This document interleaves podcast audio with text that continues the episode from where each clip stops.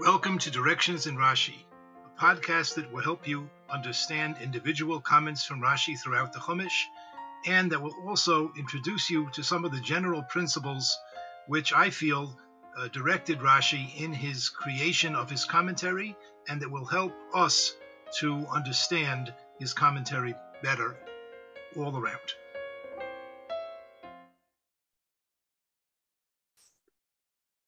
Welcome. In Parshas Chaye Avram, Avram Avinu decides that it is time to find a shidduch for his son Yitzchak.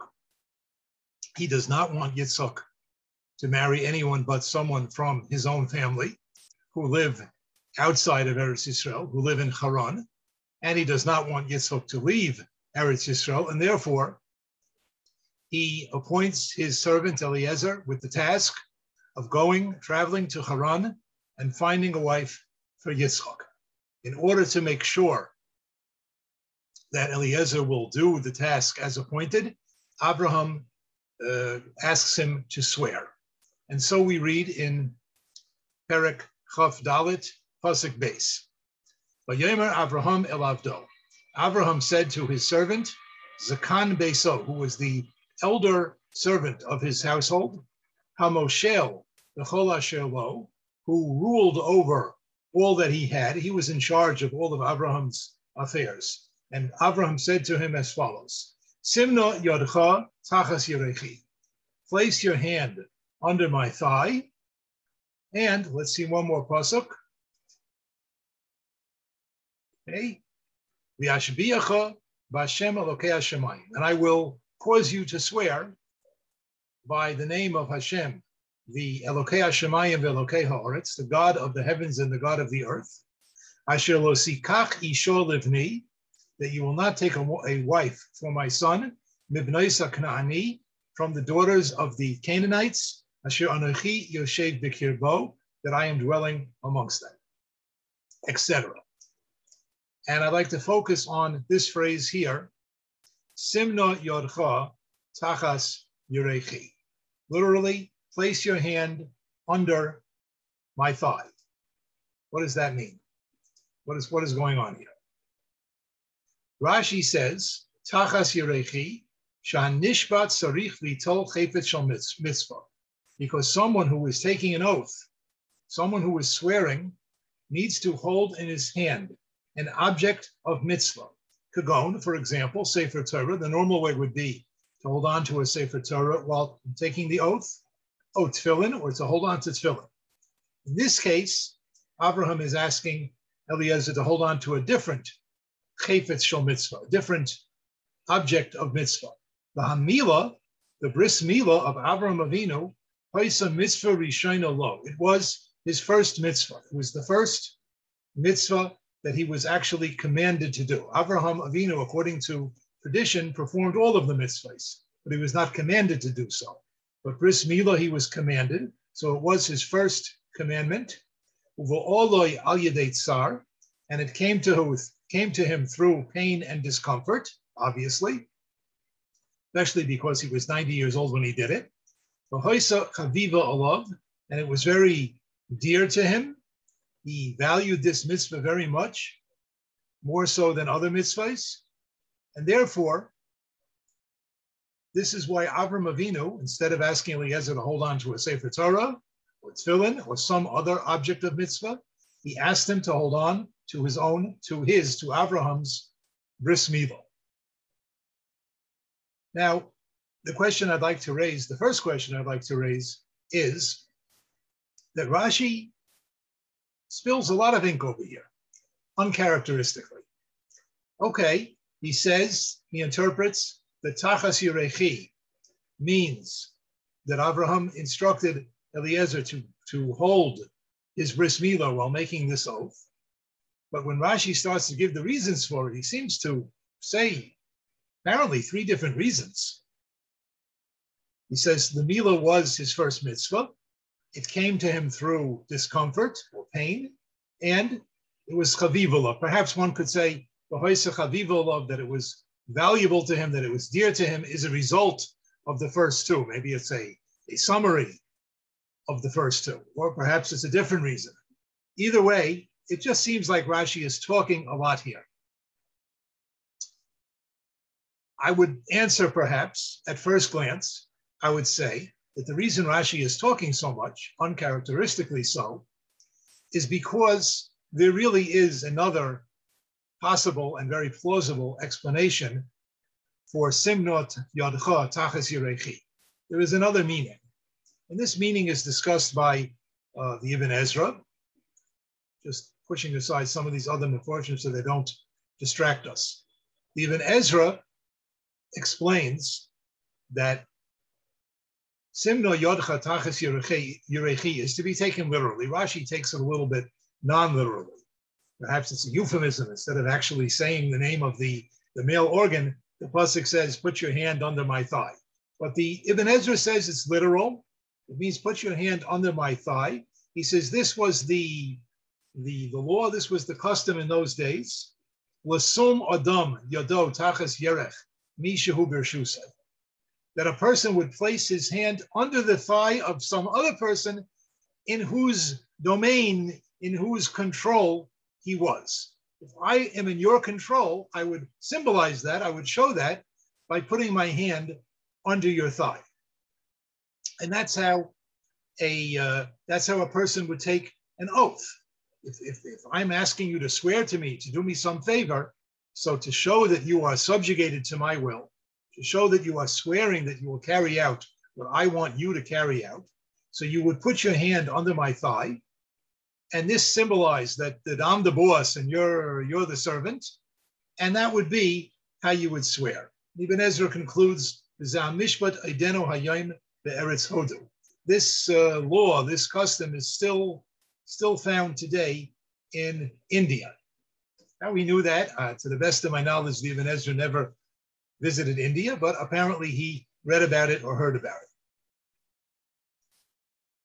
So the Ibn Ezra says, Simno Yodcha Tachas Yirechi means very literally, place your hand under my thigh. That was the way that people made an oath.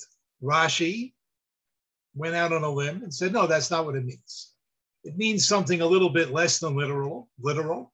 It means place your hand upon my bris milah. Now, because Rashi is saying here a chiddush. Rashi, I'm sure, knew that that that what he is saying is not the absolute, uh, what we would call the tachlis apashtus. It is not the absolute simplicity of the pasuk. The pasuk certainly could be explained in a different way. For whatever reason, Rashi felt that wouldn't be correct. But he knew that there is an alternative Perush, there is an alternative interpretation of this pasuk so therefore, as I've explained many times, it is the derech of Rashi to, to start to explain, because he wants to be mechazik, he wants to strengthen his explanation. So how does Rashi strengthen his explanation? He gives two or perhaps even three reasons why it would make sense for Eliezer to swear to Abraham by holding Abraham's bris milah. Because Rashi explains, because when you swear it is you are supposed to hold on to a chefsa mitzvah. You're supposed to hold on to a, an item of mitzvah. And this, for Avram Avinu, was the best one. It was his first mitzvah, and it was it came to him through through discomfort, and therefore it was very beloved to him. He valued it very much. And therefore, of all the chefsa, chafatzim shel mitzvah, of all the possible objects of mitzvah that could have been chosen, this was the best one. And therefore, now Rashi's uh, interpretation has been strengthened, and I'm not going to use the word proved, but it's been strengthened, it's been supported. That's what I would have said at first glance. The Gur Aryeh, however, explains this differently. The Gur Aryeh raises a, a question, a different question on Rashi. Here Rashi is saying that why did, uh, did Eliezer swear to Abraham by placing his hand upon Abraham's bris milah because of the reasons we just said. Because bris milah was something very special to, to Abraham. But asks the Gur Aryeh, we find that Yaakov Avinu, when he was asking his son Yosef to swear to him that he would not bury him in Egypt, asked him to swear in the same way. Let's take a look at the pasuk. Uh, despite the miracles of modern technology, it's going to take a couple of seconds till we can see it. Here we are. This is at the beginning of Parshas Vayechi. Vayikrevu Yemei Yisrael Lamus. The days of Yisrael, the days of Yaakov were coming close to his death. Vayikra Livno the Yosef, and he called to his son Yosef, who was the viceroy of Egypt. By Yomerloy, and he said to him, If I have found favor in your eyes, please do for me the following favor. Place your hand, literal translation, under my thigh. imadi chesed and do with me kindness and truth. Alna sikbareni Swear to me that you will not bury me in Egypt. Now, here the Torah uses the same words. Yaakov used the same words that Abraham did. Simno yodcha tachas yirechi. And presumably, according to Rashi, it means the same thing. That Yaakov asked um, Yaakov asked um, Yosef to swear by uh, by holding on to Yaakov's bris milah. However, asked the Gur Aryeh, here we don't have all those reasons that Rashi said about Abraham. For Yaakov Avinu, this was not his first mitzvah. And for Yaakov Avinu, um, it didn't come with so much sar. He was a baby when bris milah was done to him. So he really doesn't uh, recall the discomfort. And it was presumably not much more, not more chaviv, not more beloved to him than any other mitzvah. So why did they do it this way? it would seem that all of Rashi's reasons only apply, apply to Abraham, but not to Yaakov. And yet we see that Yaakov did it, Yaakov and Yosef did it the same way.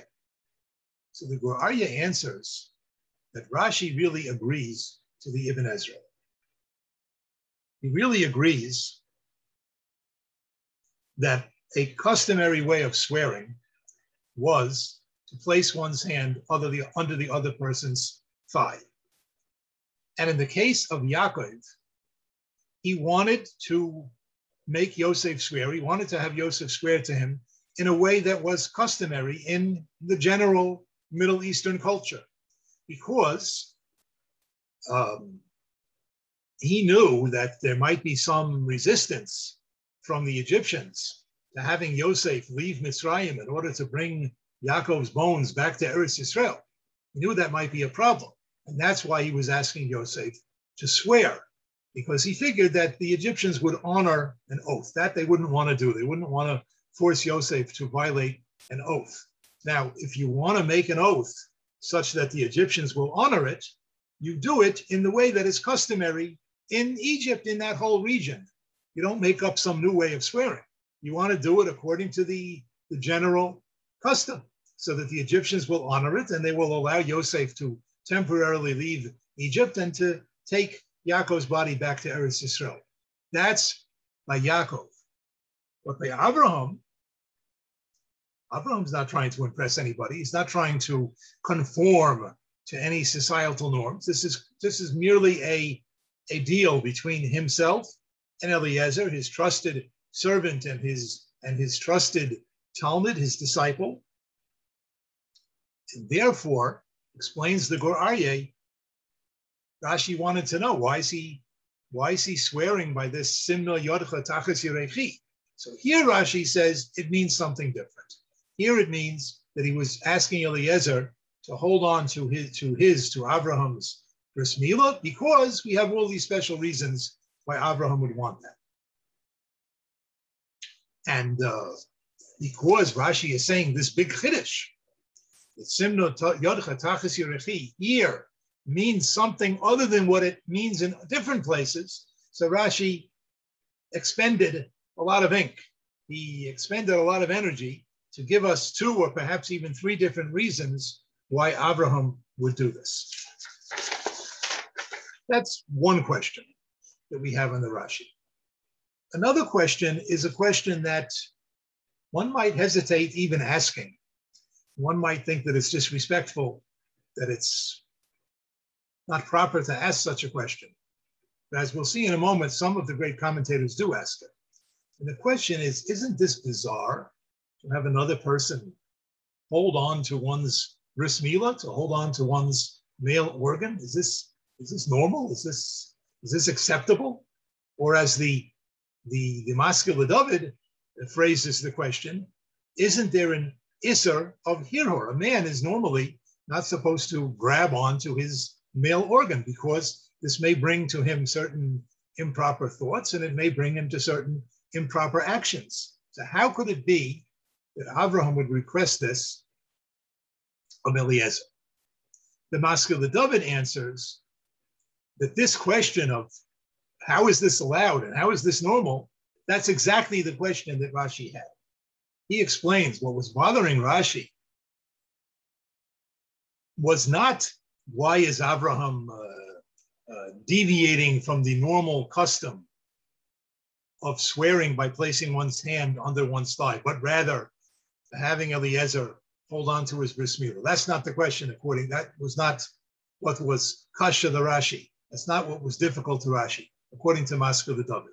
What was bothering Rashi was that he he found in in in, in Chazal, he found in the in the in the midrashim that semno yod chatachas yerechi, at least in this case, means hold on to my bris milah. And Rashi had a kasha, but how can you do that?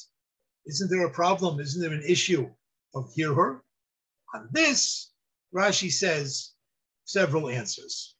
First of all, it was Borloi al Yidei Tsar. When Abraham thought of his bris milah, he thought of the pain. The average person who was circumcised at age eight days, he doesn't remember, he doesn't know. It's really not in his conscience. But to Abraham Avinu, the pain that he experienced when he circumcised himself was a very real memory. And therefore, that would tend to block or to override any any hirhur, any improper thoughts that might come to him.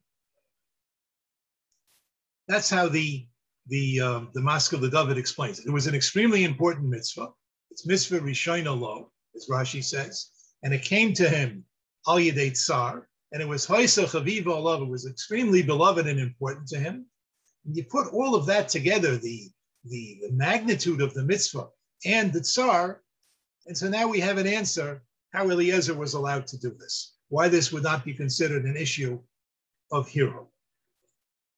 The simple shot of the of the Maskil David, if you'll look inside, is that this is a madrega, this is a level of purity of thought that is that could be attainable even by people uh, not quite on the lofty level of Avram Avinu. He quotes the Gemara in Masechta Nida, where one of the Amoraim, also uh, was allowed in a certain, situ- certain situation to hold on to his uh, bris milah because he was uh, standing on a roof and he was uh, he would be afraid that he would fall off and therefore that would override his uh, his hirhurim, his improper thoughts. Now, an Amoira is a person on a very high level, but not not like Avram Avinu.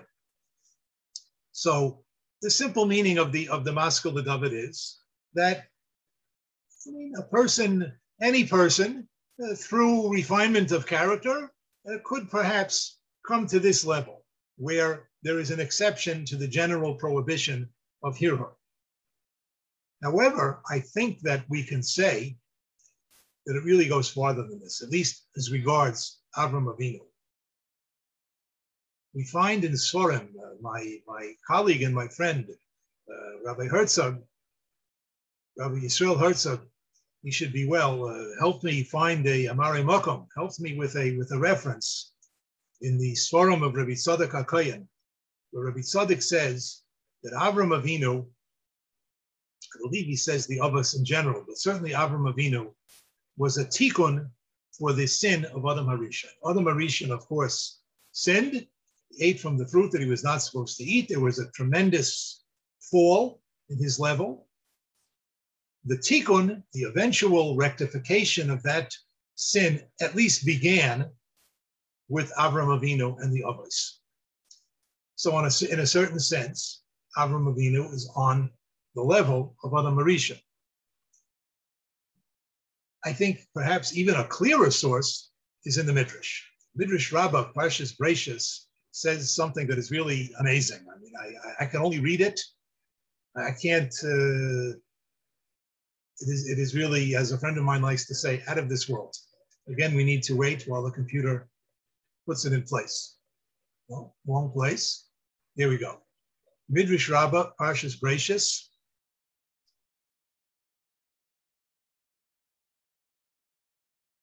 Pardon the interruption.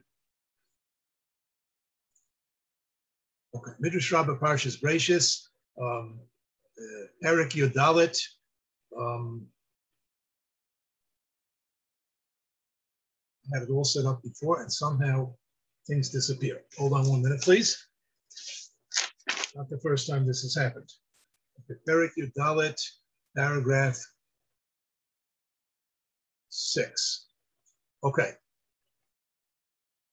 Had it color before, I don't know what happened.